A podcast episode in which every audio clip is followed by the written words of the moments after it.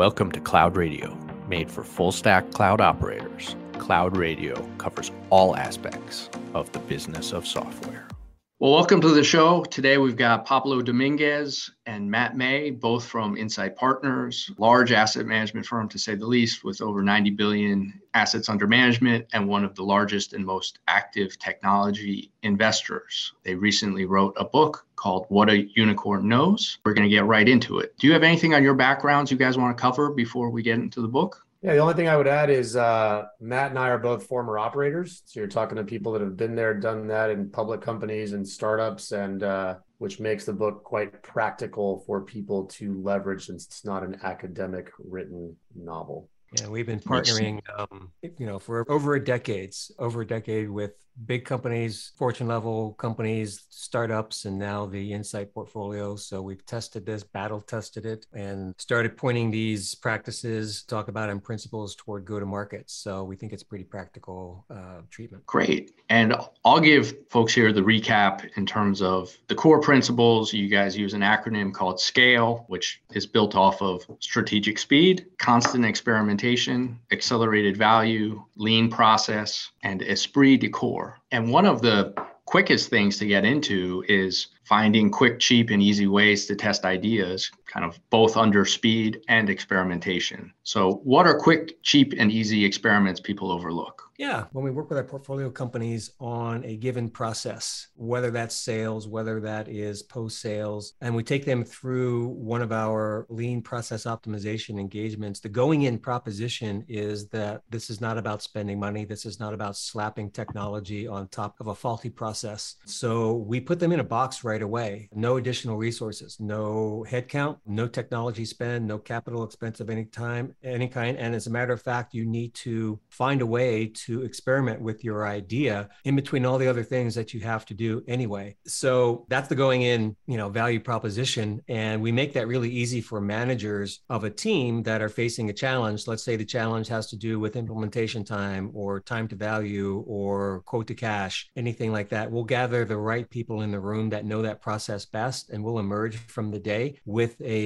a solid countermeasure or solution to a problem that they've identified based on their experience. We've calculated calculated the business gain from it, but we have them craft up the experiment. And all we ask the manager to do is to give us a thumbs up to run the experiment. And we make that easy because it's something he or she cares about. There's no additional expense. It's the sweat equity of those that have identified the problem. So it's not a handoff. But that's kind of the long answer to the short question of how you find cheap and easy ideas and experiments to run is to look at your current process, identify an opportunity, and go from there. And then another question that's probably particularly relevant for our SaaS and cloud listeners, and it sounds like it's a commonality in your work with your portfolio, is that from a lean process and accelerated value perspective, a common problem is shortening the quote to cash. Could you go deeper on that? Yeah, so it's very common for any commercial organization. You know, customer wants to buy something, lead comes in, that follows a marketing process internally then there's a sales process internally there's obviously the customer journey that's actually more important in terms of what they're doing and then customer closes a deal and you know we go into implementation and then the post sales process and that process over time is fraught with waste right? Because there's technical debt there's process debt there's human debt that gets accumulated and so a lot of the focus that we've done with a lot of our portfolio companies and prior to being at insight is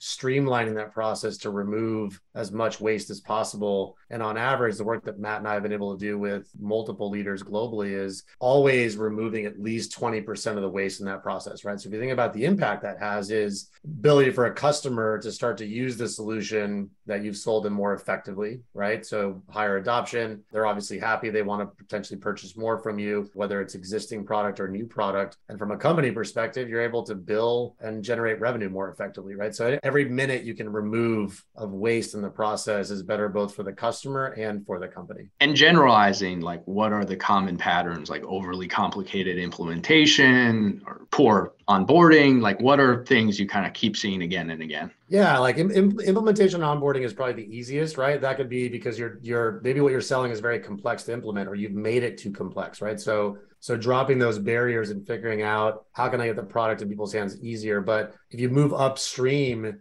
we see a lot of waste in the contracting process, right? A lot of companies have a lot of handoffs between sales and uh, finance and legal, and they don't have the systems or processes to streamline that, which frustrates the reps, right? Reps want to sell, close, get paid, and move on to something else. And so removing those friction points between uh, the different functions is actually super critical. Even with customers, right? Sometimes customers are like, I thought I signed this. Why am I going back and forth with legal a million times? Or I sent something to you. Why haven't you, you know, sent me my red lines back? Not not everybody has streamlined processes. Makes sense. Then jumping back to the experimentation, an interesting quote you guys had in the book was kind of the perils of know, over reliance on data backed prediction. Can you elaborate on that? Yeah, I think there is a difference between seeking reliability and certainty versus seeking validity. So, whether we are experimenting with a strategy, whether we are experimenting with a solution such as a product, such as a process, what you're after is validity. And since you're dealing with something that isn't yet in existence, by nature, an experiment is we're going to try and see if this thing works or doesn't work. And all we need to know is that it's not a bad idea. If you sit around in circles and try and prove before you experiment that something is going to work, you've defeated the purpose of experimentation in the first place. So um, that makes a lot of people uneasy, experimentation, because a good experiment means that you don't know if it's going to work or not. It's different than, say, a pilot where you have experimented, you've seen that, yes, this thing isn't a bad idea. So now let's iterate, let's beef it up a little bit, let's roll it out to the next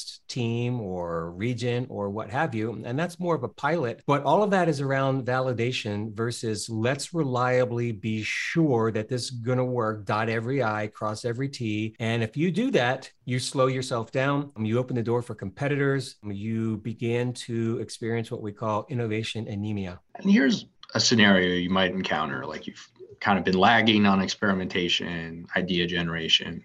You have a younger team member or a more junior team member, and they suggest an experiment you know, kind of with your experience, is likely to fail. Do you let them proceed, right, and honor that like initiative and spirit, or do you stop that experiment in its tracks? You do neither you as someone who has the experience it's the onus is on you to ask the right questions so that they come to their own conclusion that they sort of need to rethink their idea or solution. And maybe part of that is that they don't have enough going in data to justify even talking about an experiment or an idea that way. So it's a socratic kind of teacher coach mentality mm-hmm. and that's what the good managers do it's not like we learn in school like our teachers aren't exactly coaches, right? There, this is the right answer. You either get it or you don't. It doesn't work that way in business. Uh, the best managers don't do that. Interesting, interesting.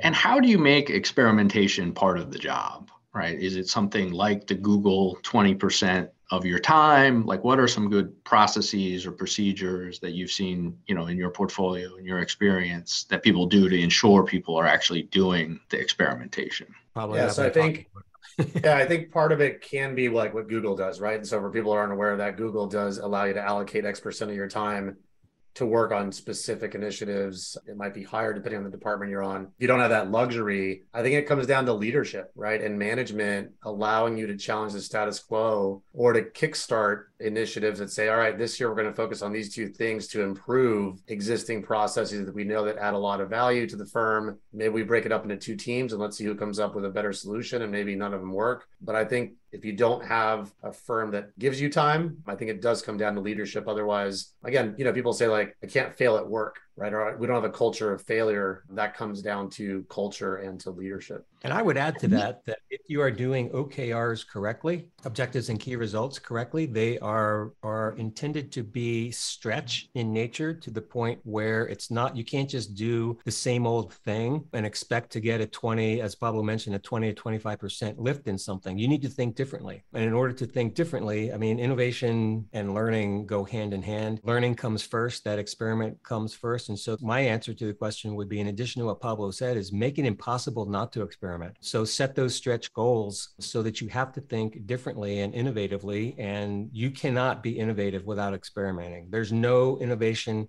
ever, ever birthed without an experiment first. That's very interesting. And then kind of like taking it to a higher level, you've got your scale framework, you know, speed, experimentation, accelerated value. Are there any commonalities in the type of founder or CEO? Like, is it a visionary or an optimizer that does best with this framework? It's interesting. I don't know if there's a specific profile, but what we've seen work best is leaders that are laser focused on what the strategy is for the company and what they want their employees doing. And then those that are able to build a very strong culture and hire the right people are the ones that have been the most successful. I was just listening, and our team was listening to the the podcast with Sam Altman and Lex Fridman, and CEO of OpenAI. Mm-hmm. He talks at the end of the podcast about the importance of hiring and how he spends over 30% of his time hiring the right people because without the right people they could not have built chat gpt and he doesn't know if he's spending them if that's enough time right? So those kind of leaders he also talks about how they spend a lot of time also making sure their goals are aligned and that they know exactly what their priorities are right? So i think having that prioritization on strategy and the culture and leadership are the two elements. And you know matt sort of coined something for us that you know people talk about culture eats strategy for breakfast. Um, we strongly believe that that strategy and culture sit at the same table and eat the same meal, right? Because one without the other does not get you a complete uh, success story. Great. And is that something aligned with people culture fit that you guys cover later in the book? Yeah. I mean, the esprit de corps is all about that, right? It's sort of the glue that's why we have it sort of at the center. If you look at the graphic in the book of uh, the other four elements, right? Matt and I strongly believe that the culture and the people sort of glue and bind everything together. And again, it doesn't mean it's the most important element, right? None of these elements are important on their own or the most, right? Combined is what makes the best companies the most successful and people most successful. But it's why we added that in there because that special influence of people is the secret sauce to a lot of companies. Perfect.